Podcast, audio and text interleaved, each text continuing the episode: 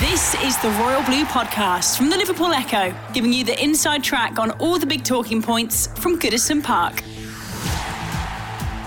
Hello, everybody, and welcome back to the Royal Blue Podcast. I'm Phil Kirkbride, and today I'm joined by Adam Jones, Chris Beesley, and Gav Buckland as we chew the fat over all the major talking points at Goodison Park, and we hope that today's podcast will be, in some respects, therapeutic for Evertonians out there trying to make sense of the, well, we'll try and keep it polite, the mess uh, at Molineux that followed a mess against Watford and followed a mess, if you like, in many ways, uh, against West Ham.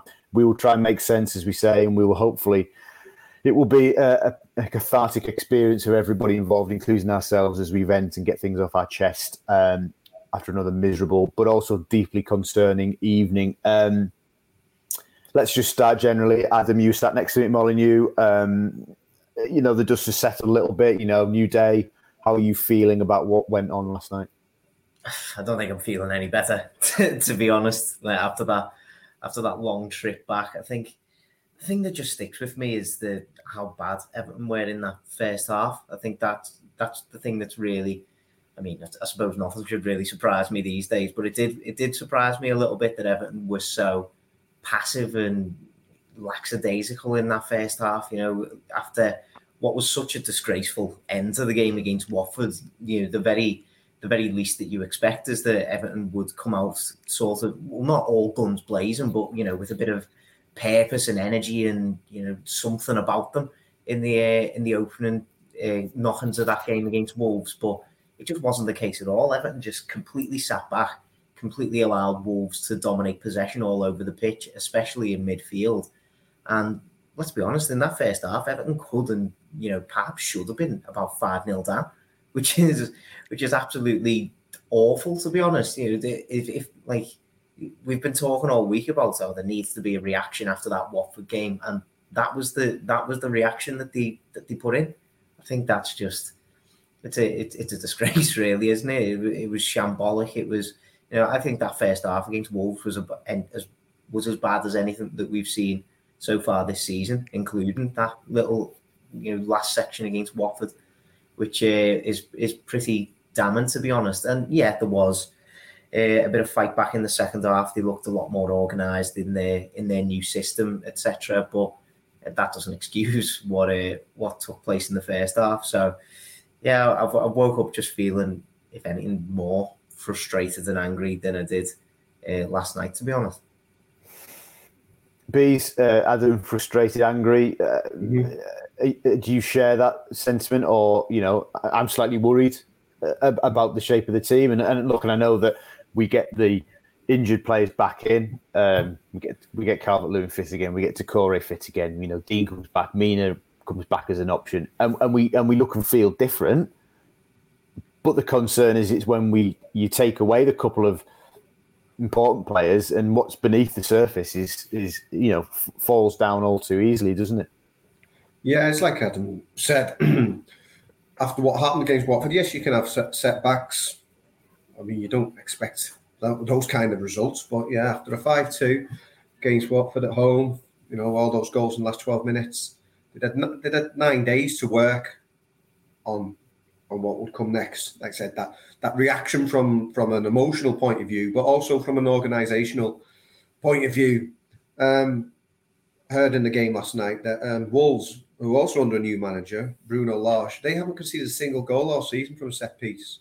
Uh, there's Everton, you know, seven. They've matched last season's total already. You know, seven conceded. You know, you think the one thing that you're going to ask for them last night, you keep it tight on set pieces to to try and defend those corner kicks with a bit more nous, a bit more organisation than they've done in, in, previous weeks, and particularly against Watford. And they, they just fell flat on that respect. And like say on the, on the whole general play as well. Um, yes, there are mitigating circumstances that you've alluded to there, Phil. Um, key players are out, very important players. You've seen how we, we could see when he was on the pitch just how important Doucouré had become to the way Everton were playing, and obviously he's out now. And Calvert Lewin, their main um, goal threat, and obviously Yerry Mina, who's been a very dominant figure in the centre half. So, you know, you've got three players down the spine of the tee there in key positions. So, yes, there are mitigating circumstances, but you've got to still get a team out there to be competitive in Premier League matches.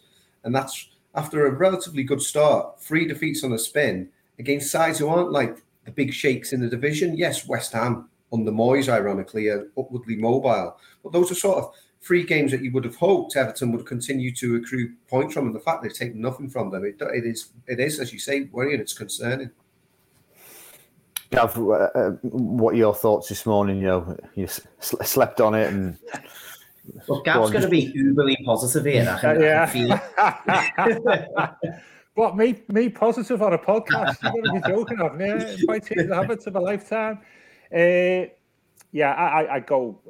What can you say really about the first half performance? I, I get entirely what uh, saying about the lack of organisation from set pieces. Just that you would expect a reaction in terms of desire and endeavour, wouldn't you, after the Watford game in the first half? And if anything, it was even worse, wasn't it, when you look at the whole pitch? At least the Watford last 12 minutes, you could blame firmly on, on the defence and maybe a little bit of midfield. Was the whole team, wasn't it, on on uh, last night? Um, I, I say, you know, that second half we improved a little bit um, on the basis we couldn't get any worse. And let's face it, we were within a good save of maybe even getting a draw, which would have been a um, travesty, wouldn't it, based on the uh, the balance of play in the, the 90 minutes. Um, just to bring an element of positivity, two factors I think everybody's picked up on the second half. Delph, I mean, to be fair, Plano always says, and he's right, is, is a good player. He's just getting fit, isn't he? And he saw he saw his effect in the second half in terms of showing for the ball, being a little bit more dynamic and, and using it effectively. And uh, Anthony Gordon came on. I know Adam, you, you mentioned him in your piece. He he showed a lot more desire and a bit a bit of trickery and was unlucky. You know, it's a very good header, header I thought, to be honest with you. He did everything right there. Um, and it was a it was a great save by the keeper. So, you know, going to change um, attack normally, but uh, bring a couple of positives in it. But that, I quite like it, and people are savvy enough so that does not excuse what was over 90 minutes a poor performance. Um, and uh, it, it, it brings into question. I, I get I get the, that we were missing players, and I get Carragher was making the point that from corners we were missing probably three of our most effective players in terms of clearing the ball. But of the 11 that started that game last night, I'm not sure how many of them can come away saying, or oh, put a shift in there. And, you know, I, I, I did, you know, as well as what I could be expected, there was there was very few. I think me and Adam had a joke at the end that the, the things taken to uh, Molineux not used last night was the 7, 8, and 9 on Adam's keyboard um, for, for marking the players. Um, so as you said that in the first half, you're going to use them for potential goal tallies. Uh, yeah, so a few few few positives, but that shouldn't, in any shadow of doubt, um, you know, sort of get in the way in what was a lackluster performance, wasn't it? Really, which we probably need to examine. There's a couple of several things on there.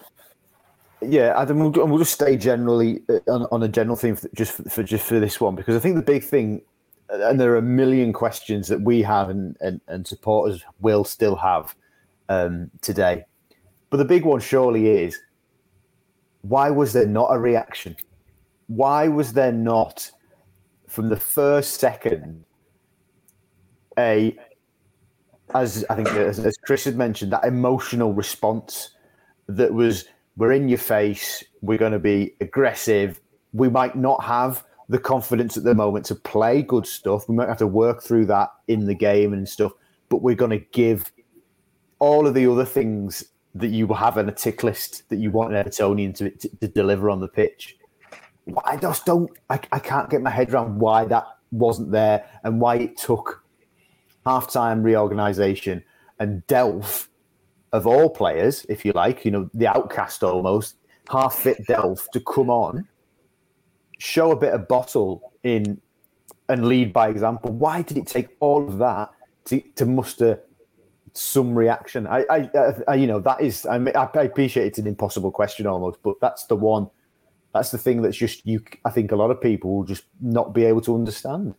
Oh, well, 100%. And I suppose it is just the damning question that's hung over this side for the last however many years, three, four, five years. How many times have uh, managers, incumbent managers at Goodison Park, questioned the mentality of their players, and how many of those players are still at the club now? Probably started yesterday's game, and they still have that same sort of mentality where they can let games like this just pass them by. It's you know something that you mentioned in your post-match verdict as well. After the second goal, who was the one who was going to be getting up and rallying the players, and you know where was that sort of angry reaction that was coming from the supporters? That should have been evident on the pitch as well. And so many times over the last few years, we've seen the same from from this squad of players. Yeah, you can add in you know the likes of Andros Townsend and Demarai Gray, and I suppose Anthony Gordon this year you can count as well, who you know do do do things a little bit differently so far. But you know, the, as as a whole, this generally this squad really does have a mentality issue that you know Rafa Benitez is the latest man who's he's trying to solve it, but he, he just can't find the answer at the minute. And I think that that is that that remains just the key issue at Goodison Park at the minute, which is which is you know as you were saying a, a little bit earlier, pretty pretty worrying. I don't think Benitez uh, escapes blame at all uh, for that because I think in the first half I think it was it was stubborn to be honest to set up in a, in the same sort of formation and system that, as, as we did against Watford. I think you know the logic of bringing in Jean-Philippe Gbamin to start that game, having you know his last Premier League start was August 2019. Last time he played any football was in August of this year. 90 minutes against Huddersfield. You know, it's not really it's not really the same as coming into a Premier League game like this, is it? So, you know, I do feel sorry for Gabam, and, and it's no surprise to me that he was that he was hooked off after 45 minutes. And it's also no surprise to me that we looked a lot better when we put three men in that centre midfield area because it just made so much more sense to to replace the influence of Doucouré with two men rather than one. And you know, so I think it, it, it's really strange to me that Benitez didn't see that straight after the Watford game, and he you know persisted with with his kind of system to try and to try and make it effective against Wolves. So I think blame does uh, fall onto the manager as well, but you know, of course, blame has to has to fall on these players who time and time again have put in these kinds of performances with different managers, and you, you know, every time that we think, oh, maybe maybe it's going to be different, maybe this new manager has found uh, the right way to get the right uh, attitude out of this squad. It's like time and time again they just they just prove us wrong in that sense, and it, it, it really is just getting getting really really frustrating at this point. And going back to a point that you made earlier, it's quite worrying and concerning as well. Bees, what's what's Rafa thinking? What's going through Rafa's head at the moment? Is he thinking, "My God, this is a bigger task than I realised"? Um, is he, or is he thinking, no, I can coach these players, I can improve them. What do you think the manager is is thinking today in his office at Finch Farm?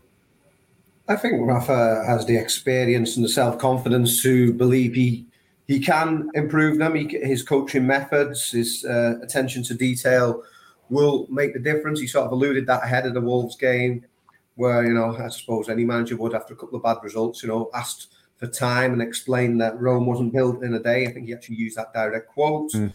And that, uh, especially with FFP, been a very frustrating first summer for him in the transfer market. Very astute acquisitions, but obviously not been able to, to to, to spend big money. So it will take a you know a number of windows to sort of evolve the squad on that point of view, just in terms of change of personnel, because there's already been said this group of players as a whole has um, let the fans down on a number of occasions now, and, and numerous managers who've been uh, um, come through the door and the entrance and exit. Uh, you know, six, Benitez is a sixth manager in five years, and for that reason alone, um, any further changes in the dugout is absolutely the last thing that uh, that Everton need in these circumstances. But yeah, we, he says he, he understands um, the Evertonian mentality, and that was a big pull for him getting this job, you know, although he was an ex Liverpool manager, you know, he settled in the area, you know, he, he, says he knows the area, he's got lots of Evertonian friends. So, you know, that was before his appointment as well. So I think he's ultimately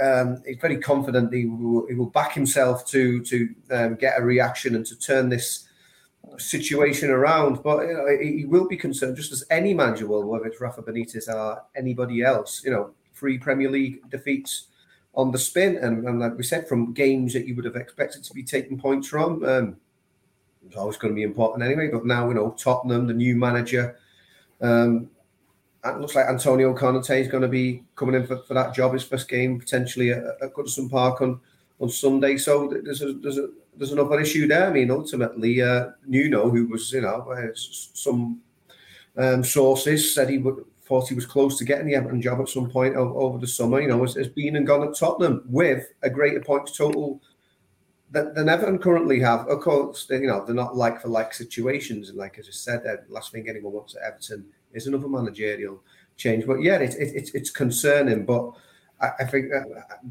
I don't know what work has gone on in between the Watford and uh, Wolves games on, on set pieces, but I suggest um, a, a, bit more goes on between uh, now and Tottenham coming at the weekend.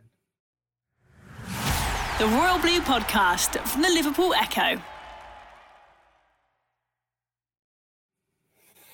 Okay, um, Gav, uh, Adam's already mentioned him, and you know, look, we could go through one to eleven and you know we'll we'll mention other players' names, but I think there is an, obvious, an obviously big talking point about Gbamin. Um, first yeah. Premier League start since August 2019. Um, yeah. Understanding is that he believes he's fully fit. Understanding is that Rafa had been reluctant to play him because of his injury record and hadn't been hitting certain levels in training on a consistent basis. He got a chance give, give, just give me your thoughts on his performance, the decision to take him off, and how we view all of that in the context of of his, you know, of, of how we should assess Gbamin at this point. His performance, really looked like, with all due respect, he looked like a player that not started for two years, didn't he? At the end of the day, he was off the pace. His, his passing wasn't great. His radar wasn't operating effectively. Um, on that basis, it was a I hate that phrase no brainer, but I'm going to have to use it uh, to take him off at half time. Um, where it points us wider issues is it, the, there was a case, wasn't it, for playing three in the midfield from the start last night. But I said before in this podcast, several case, Benitez does not play 4 3 3. He's not a 4 3 3 manager, never has been. If you have a look through his entire career, you know, uh, going back to his Valencia days, he's a he's a four two three one four four two uh, boss. He doesn't play four three three. Um, that said, there was a case if you're playing Gbamin tomorrow. Uh, sorry, yeah, tomorrow. Yeah, Freudian slip. Uh, mm-hmm. yesterday, then it only made sense to play three in the middle, didn't it? So you've got a little bit extra support, a bit of extra legs there, and doesn't it really? and when we sort of shoehorned the three in, we were a little bit better. But I said. I mean, it's a, it's a long term thing. I think, to be honest with you, the play, the player that raises question marks is not Gbamin, it's Davies, isn't it? Really, because you said there, Phil, if Rafa's maybe unhappy with his training and ah, he's not fully fit. He never are fully fit. How can he be? If he's getting a game ahead of Davies, what does that say about Tom Davies? Well, you know what I mean. You, you, I, I, you, are saying that Gbamin had known game for two years and not fit and maybe not even performing effectively training it gets to get ahead of Tom Davies. Well, hang on a minute. What does that say about Tom Davies? Um, and that's that's that's the more bigger point for me in terms of going forward. Um, because you say four three three, but that, that would naturally would be, and, and leaving Delph out of here because you have to assume that he's going to have a reaction. Uh, you then got Allan Gbamin, and Davies. Well, hang on a minute. Just Rafi just said that he's rather have Gbamin and Davies for that game, and Gbamin's not fit. I'm, I'm not capable probably of playing a Premier League game at the moment. So yeah, that that raises biggest concerns for me that the, the Davies issue and where he's at. I think, and he's seen that a little bit last week, it, and, and, and doesn't do anything for any and his confidence any good, does it, Davies? We've spoken about his confidence, haven't we, during the season, and obviously missed the penalty at QPR and the thing at Man United and stuff. Do you think maybe a smarter move, perhaps last night, would have been to play Davies and arm around the shoulder, go out and show them that he can do something, forget about Watford? Because that's just, you know, where was quite clearly involved in three or four goals. So the mm. Thing is not about Gbamin for me per se. It's more about Davies as well. Well, just just answer me this then, though, because I'm interested to know on Gbamin specifically. Are, are you are you thinking we can't make any form of early assessment because he needs a run of games to show us what he's capable of, or are you looking at that and thinking he was so far off the pace? I'm a little bit worried. Yeah, well, I mean, Ad knows more about the under 23s than me. Is Gbamin featured in any under 23 game No, this year? no. No. Just wondering whether you know, you would you put him on loan somewhere?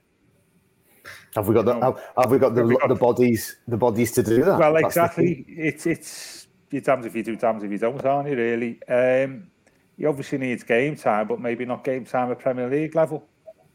Um, and and I don't know what, what options are available, but he's quite, quite clearly he was way off it last night. And Allan needs legs, doesn't he? I mean, the the core in Kabaman might might have been a slightly better too, but Allan needs legs, uh, and all over the place. And, and I don't think Allan's fit either, is he? Um, and that, that that that didn't help either. The fact that Allan's struggling, I think, at the moment.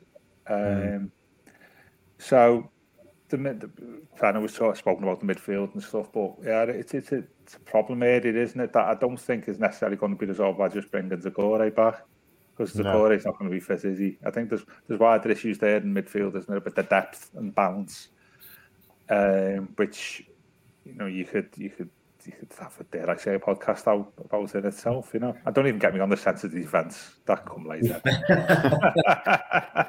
Indeed, the uh, the history books will record that Everton, Everton played with a midfield in the first half at Molineux last night. But of course, anybody who watched that game will say absolutely hogwash. There was no midfield present at all. Um, Ad, I'm going to read you this tweet um, that's cropped up on my timeline, and and I think for me, it kind of it encapsulates a lot of the frustration I imagine a lot of Evertonians are feeling. I'll just read it out to you here.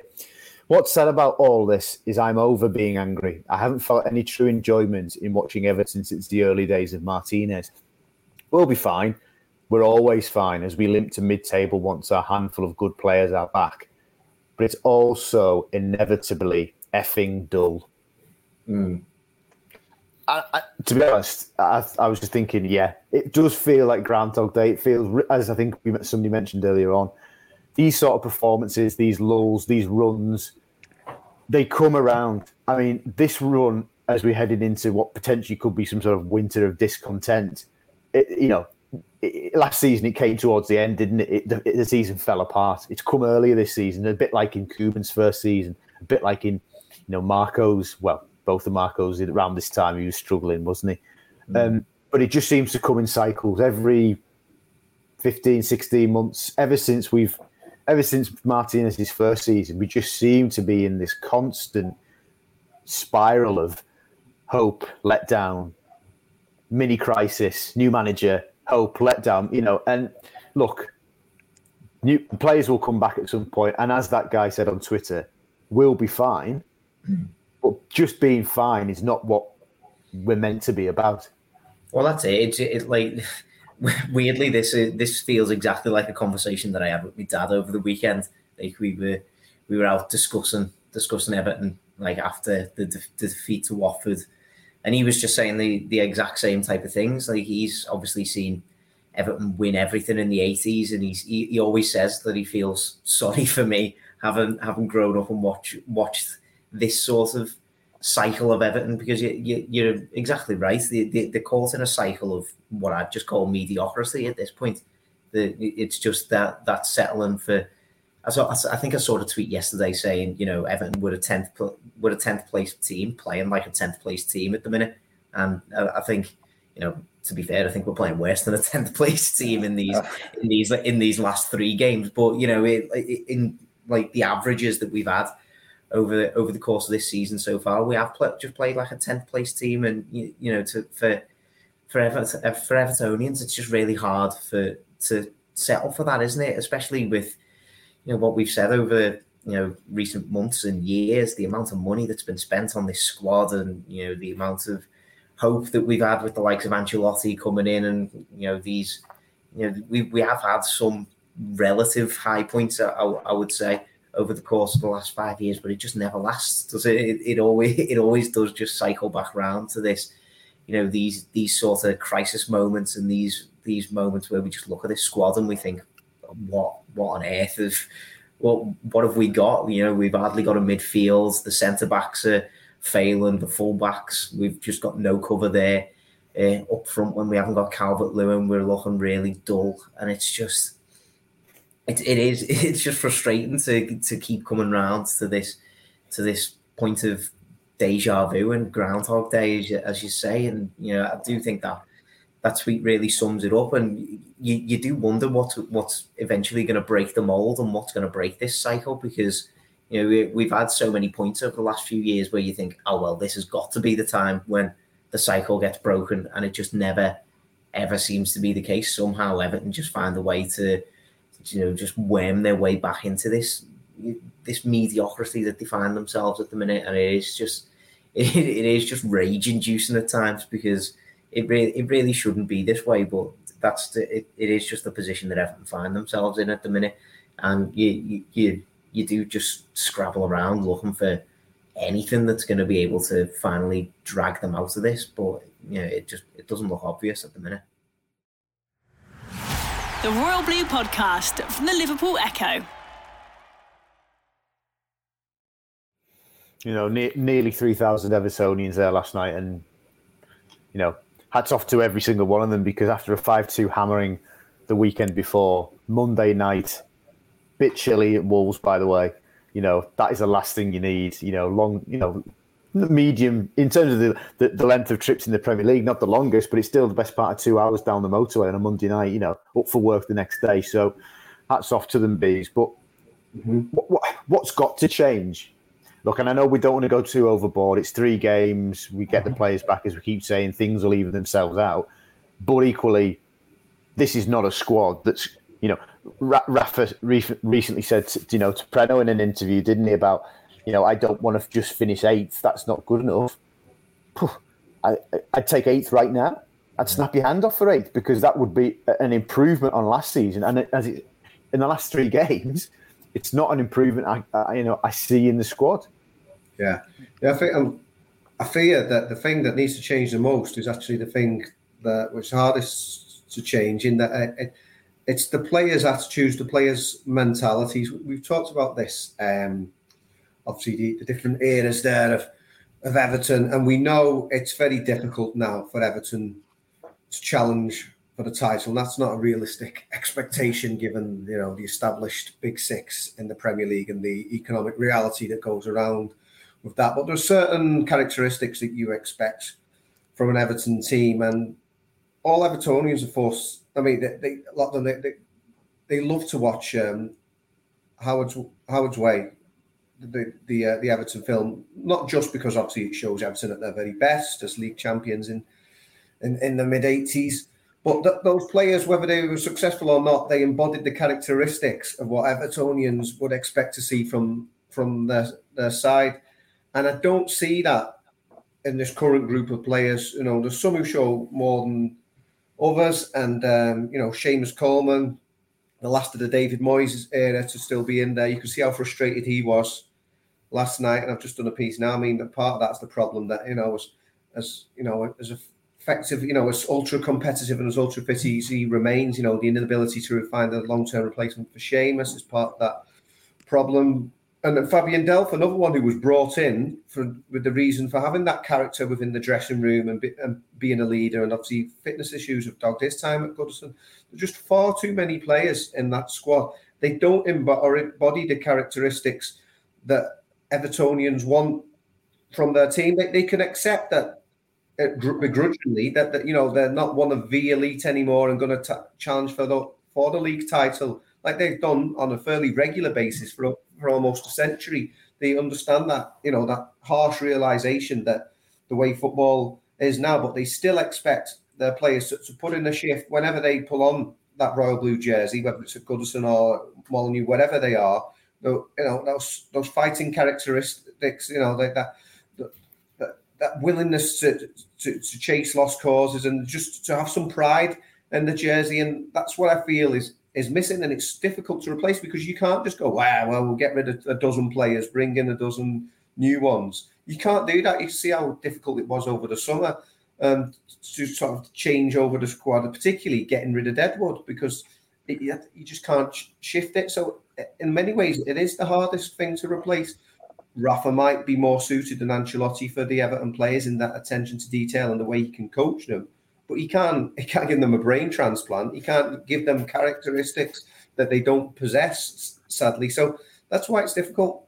I think because yeah, they they, they might be all right, and that's no guarantee. But yeah, if you you're stuck in, in, in that cycle of uh, mediocrity, but just to just to have players with with that that character who can can give you those those special moments, and that, that that's what's lacking. Mm. Gav, Adam mentioned, you know, his dad said he feels sorry for, for, for, for, you know fans of Adam's generation who, you know, not seen as not seeing the club win anything. But you know, yeah. on a serious point for you, you have you have yeah, yeah, yeah. come through and you have seen the club at its best. How do you feel about what, what we are now and what you know we have been for the last five six seasons? Is it is it especially difficult for you, or be, are you just apathetic to it? I don't know. What, how do you feel? Um, mid eighties a long time ago, by the way. So, do you know what I mean? So you've had a lot of pain, a lot, a lot of. As as it was pointed out to me the other week, in my in my 14 years of school, and Liverpool won I think 19 trophies or 21 trophies, and Everton won zero. So um, you know, mm. so we've all had the tough. I, I, it's an interesting one. I think just go back to Chris's point there is about you know that the, the mid eighties out showed the characteristics of you know successful Everton team. I was going home away in 1983. Tell you what, try telling the fans there that the players are showing the right characteristics. You know, so things things can change. You know, and, and your perception of players can change. The, the what the difference between then and now is that was a relatively young team where you can indoctrinate players and they can they, they can develop.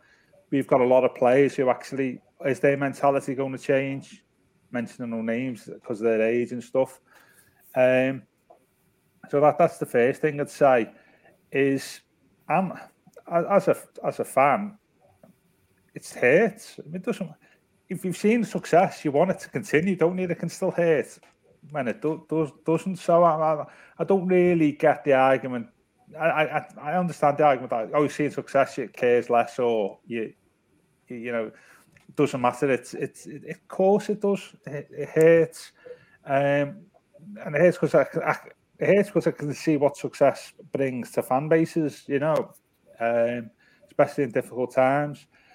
Um, where we are now is, and I think there's two things going on. Where we are as a where we are as a team and where we are as a club are two completely different things for me. You know, where we are as a club, I think can only get better if when we, we've got this we've got this FFP cycle that we're into at the moment, aren't we? So we've got players on high wage. We don't want to go into big financial stuff. That's going to take 18 months to two years to clear.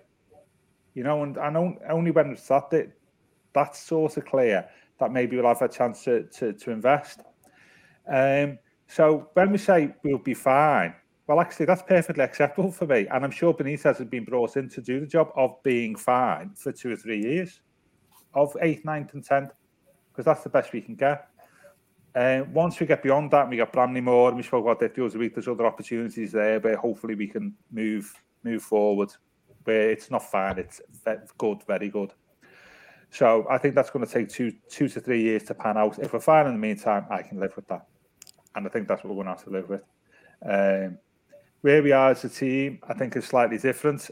Um, we've got got too many players, I think, who've been under several different managers. Haven't you? And, and I do think I mentioned this the other day. If you if you've had a, if you've had players under several different managers, they become very difficult to shoot at, don't they? They become they, become movable targets, don't they? Um, because there's not managers not being there long enough to assess them, and I think that's where I think that that hasn't helped. Uh, I would say that um, obviously, with the you know we've got weaknesses in key areas, and and I certainly say the mentality that you know what the most unsettling thing of last night was. It wasn't the goals, wasn't the performance. It was before the corner that led to the goal, where you got players arguing in the penalty area. Hmm. You know, when Coleman was Coleman Yeah. was shouting and stuff, and there was players, you know, in and around, and being old, sort of old enough to remember 70, 70, 71 when it started falling apart under Catterick, there was like, well, I've written about this as well. You can still buy me book on it, by the way. Uh, cheap plug is that was one of the characteristics about when was, there was several games where there was on-field arguments. One in a televised game at Highbury against Arsenal, we got beat 4-0. And that's a sign of team spirit. Not, not whether team spirit exists is, a, is another thing. Um, that's another side. I don't, I don't like to see that. That's a symptom of of something more um, underlying the, at the, within the squad. it strikes me as a number of players, if they're arguing among themselves, they're probably a reaction that they all feel a responsibility or a guilt for having not done something correct in the build up to that moment, but feel like they needed to lash out at each Yeah, other. yeah, and, and, and that that's that that the one thing I'd take away from that was but there was two things last night. There was that, and also, and I don't want to start picking on somebody, but Seamus thirty three, whatever he is, 32, 33. The one, you know, the one where they, I, I forget what his name is, really odd name. The fellow where he, he screws it wide in the second half. Trincao. Trincao. You watch the build up to that. Go, when the ball's, there's a through ball played through, isn't it? And he takes out, uh, and Coleman's running back to goal and he's got his hands. He's like sort of got his arms out. Uh, Well, hang on a minute, Seamus, you're the captain. And like Keane allows the lad just to basically walk around him. Just past them, yeah. And that, that to me is a symptom of something a little bit more where there's a general malaise in the squad around.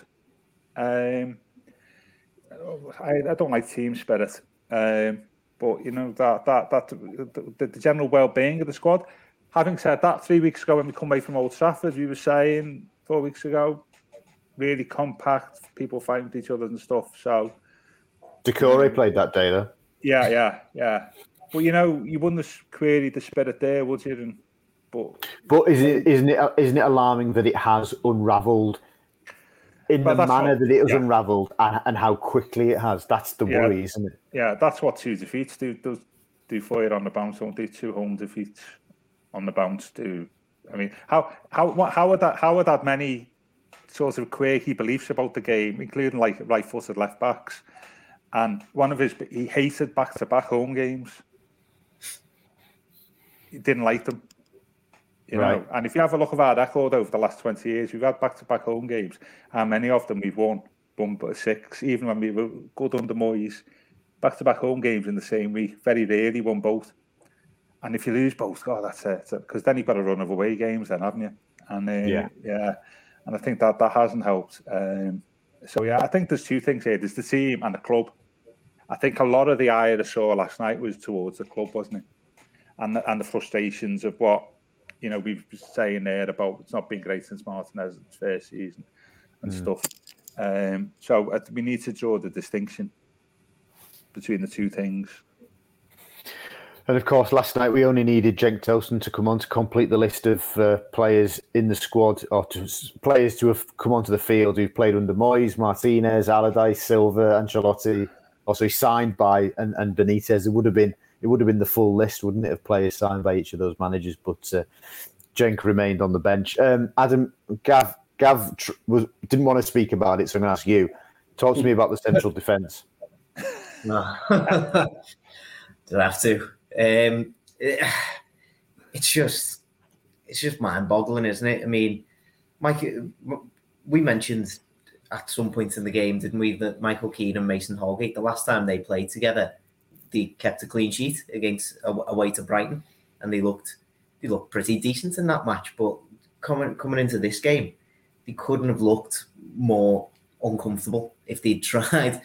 Uh, it, it was as if like Mason Holgate just came straight into what was you know a struggling defense and just thought I might I might make this worse.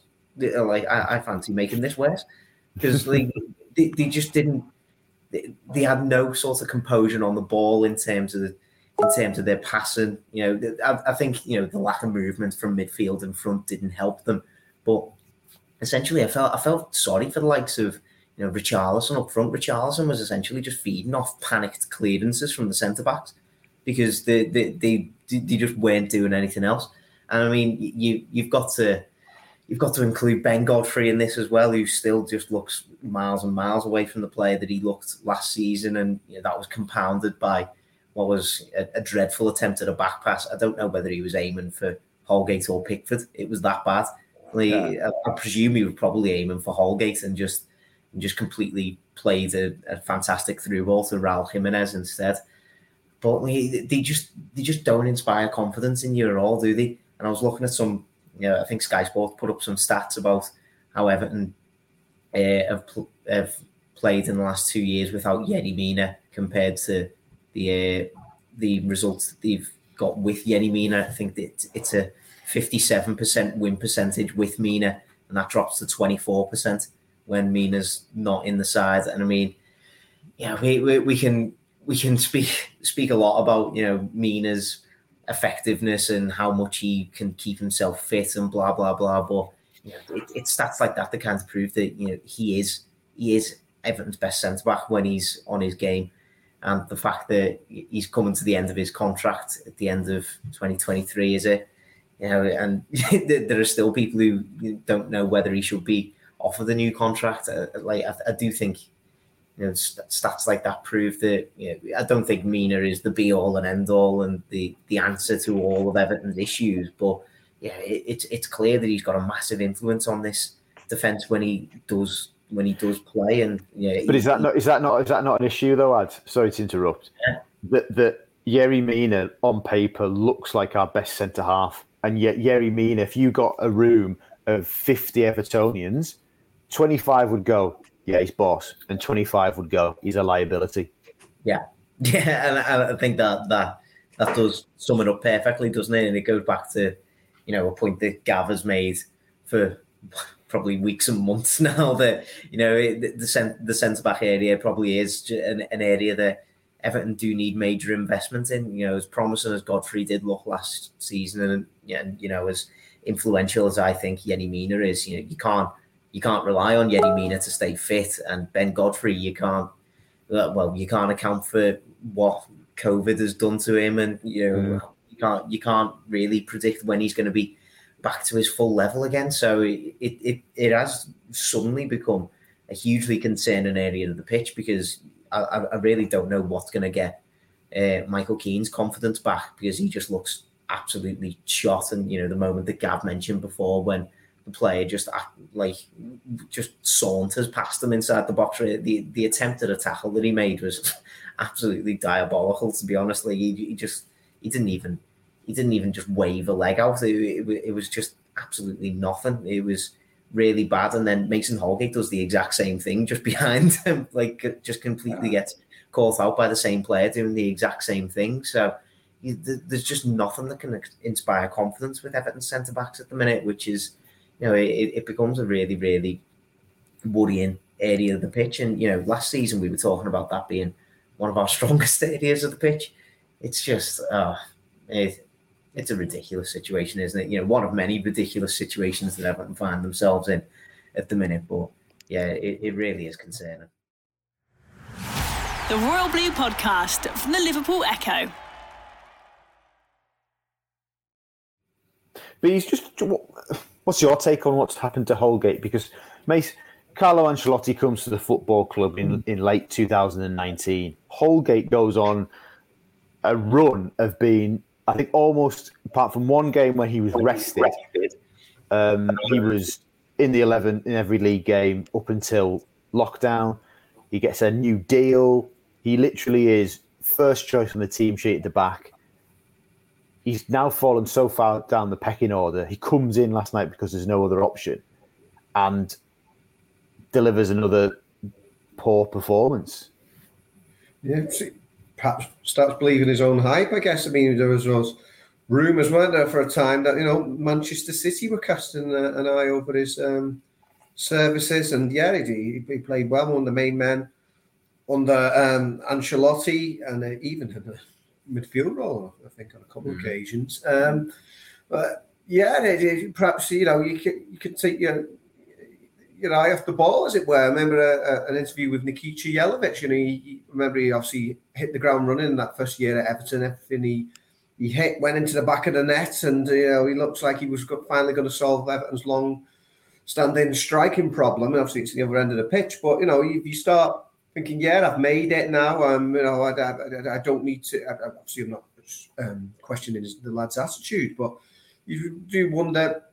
Do you start, you know, believing the hype about yourself, and perhaps just because in the Premier League it's such fine margins, you know, if you just switch off one percent or whatever, you know, it, it, it, can make a difference. I think some of the tackles I saw him attempting last night was bordering on the on the ridiculous. I mean, there was one where he wrestled that fella into the ground in, in the first half, and then obviously very fortunate he was just outside the box that one in in, in, in the second half. Um, yeah, it, it's difficult because you, like you, you lose your place, you come back in, you come in cold. Obviously, nothing like Gbamin's situation, but yeah, if you, you it's just having that match sharpness. I mean, and you know, it's probably if any area in the pitch, the two centre backs is the one area where you want to have that communication and that understanding between the pair. So if you you're just coming back in after a few weeks out, yeah, it's going to be difficult. And, and we saw that last night. Yeah, they said completely um, off the pace from you know a sharpness point of view, and you know it's difficult to get back without you know playing every week. But you've got to put those performances in to keep your shares.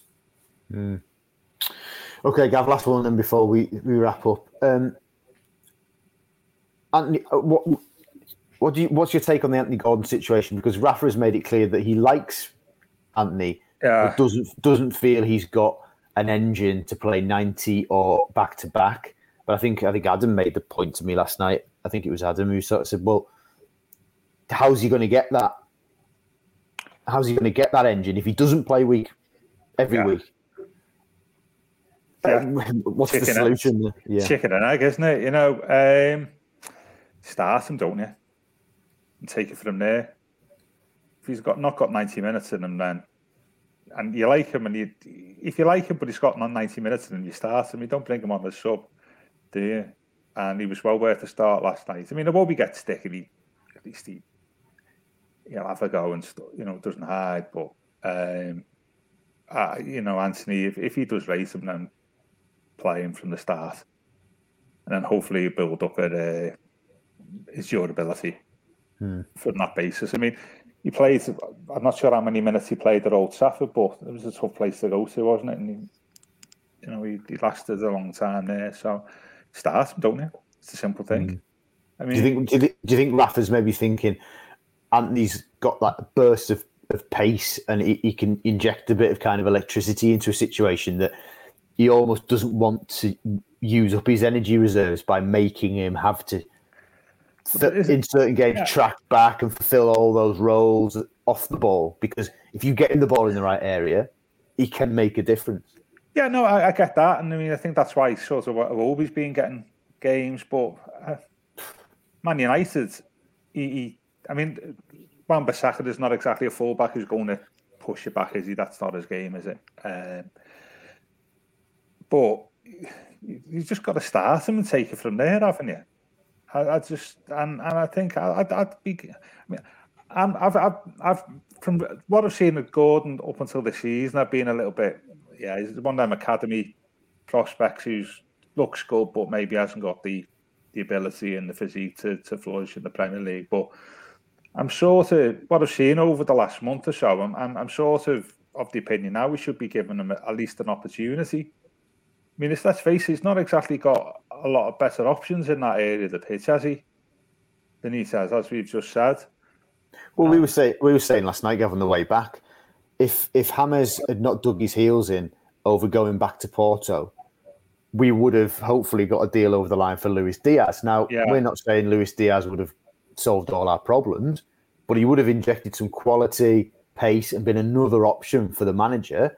Yeah. In an important area. And, you know, not beating around the bush, Rafa would not have had to have used Alex Iwobi as much as he has done. Yeah, and Alex, yeah. you know, and, and we're not scapegoating Iwobi, but he is just symptomatic of the problems for me. Yeah, yeah. I, I, I, get the logic there. Is by by get, looking at the lad from Porto, you're saying I'm not happy with the options I've got on the on the left hand side. So therefore, therefore, I'm not. Well, let's. I'm not happy with the Iwobi by extension that, that he can do a job for me all year. So if that's the case, then why don't he play Gordon as a, as a, as a, as an option? Um, I think, dare I say, it'd probably be a good PR job for for Benitez to play Gordon as well, wouldn't it? I'm not saying players should pick squad uh, teams, but from what you've seen last night and you've seen in a couple of games, he's definitely worth a start, isn't he? Uh, I thought he was good last night. I'd say he brought that bit of energy, Phil, you're talking about, and he, he come close. Uh, and I think he's worthy of an opportunity above some of the other academy players who may be skirted around the first team over the last decade. Uh, definitely. Um, but yeah, it's a, it's an it's an interesting one that, but I do think he's should be given more. I, I, get I get I get the argument. You you can only be stronger by playing him more. Isn't it simple as that? Yeah, simple as that. Yeah. We'll wonder if Rafa will think the same about Gbamin. I suspect not, but not, um, no, no. We'll, we shall see. We will discuss that and uh, much more as we build towards Spurs uh, at Goodison on Sunday. We'll we'll reconvene uh, Friday afternoon and of course discuss about what sort of bounce Spurs will get now that Antonio Conte is through the door and looks like he will take charge uh, at Goodison. Um, but we will focus on that later in the week. Um, thank you very much for listening. Not sure if it's been therapeutic for anybody, anybody listening. Not sure it's been therapeutic for us, but we got some things off our chest. You know, problems problem shared is a problem halved, and Everton have got a lot of problems at the minute. So, um, thank you very much for listening. This has been the Royal Blue Podcast. You've been listening to the Royal Blue Podcast from the Liverpool Echo.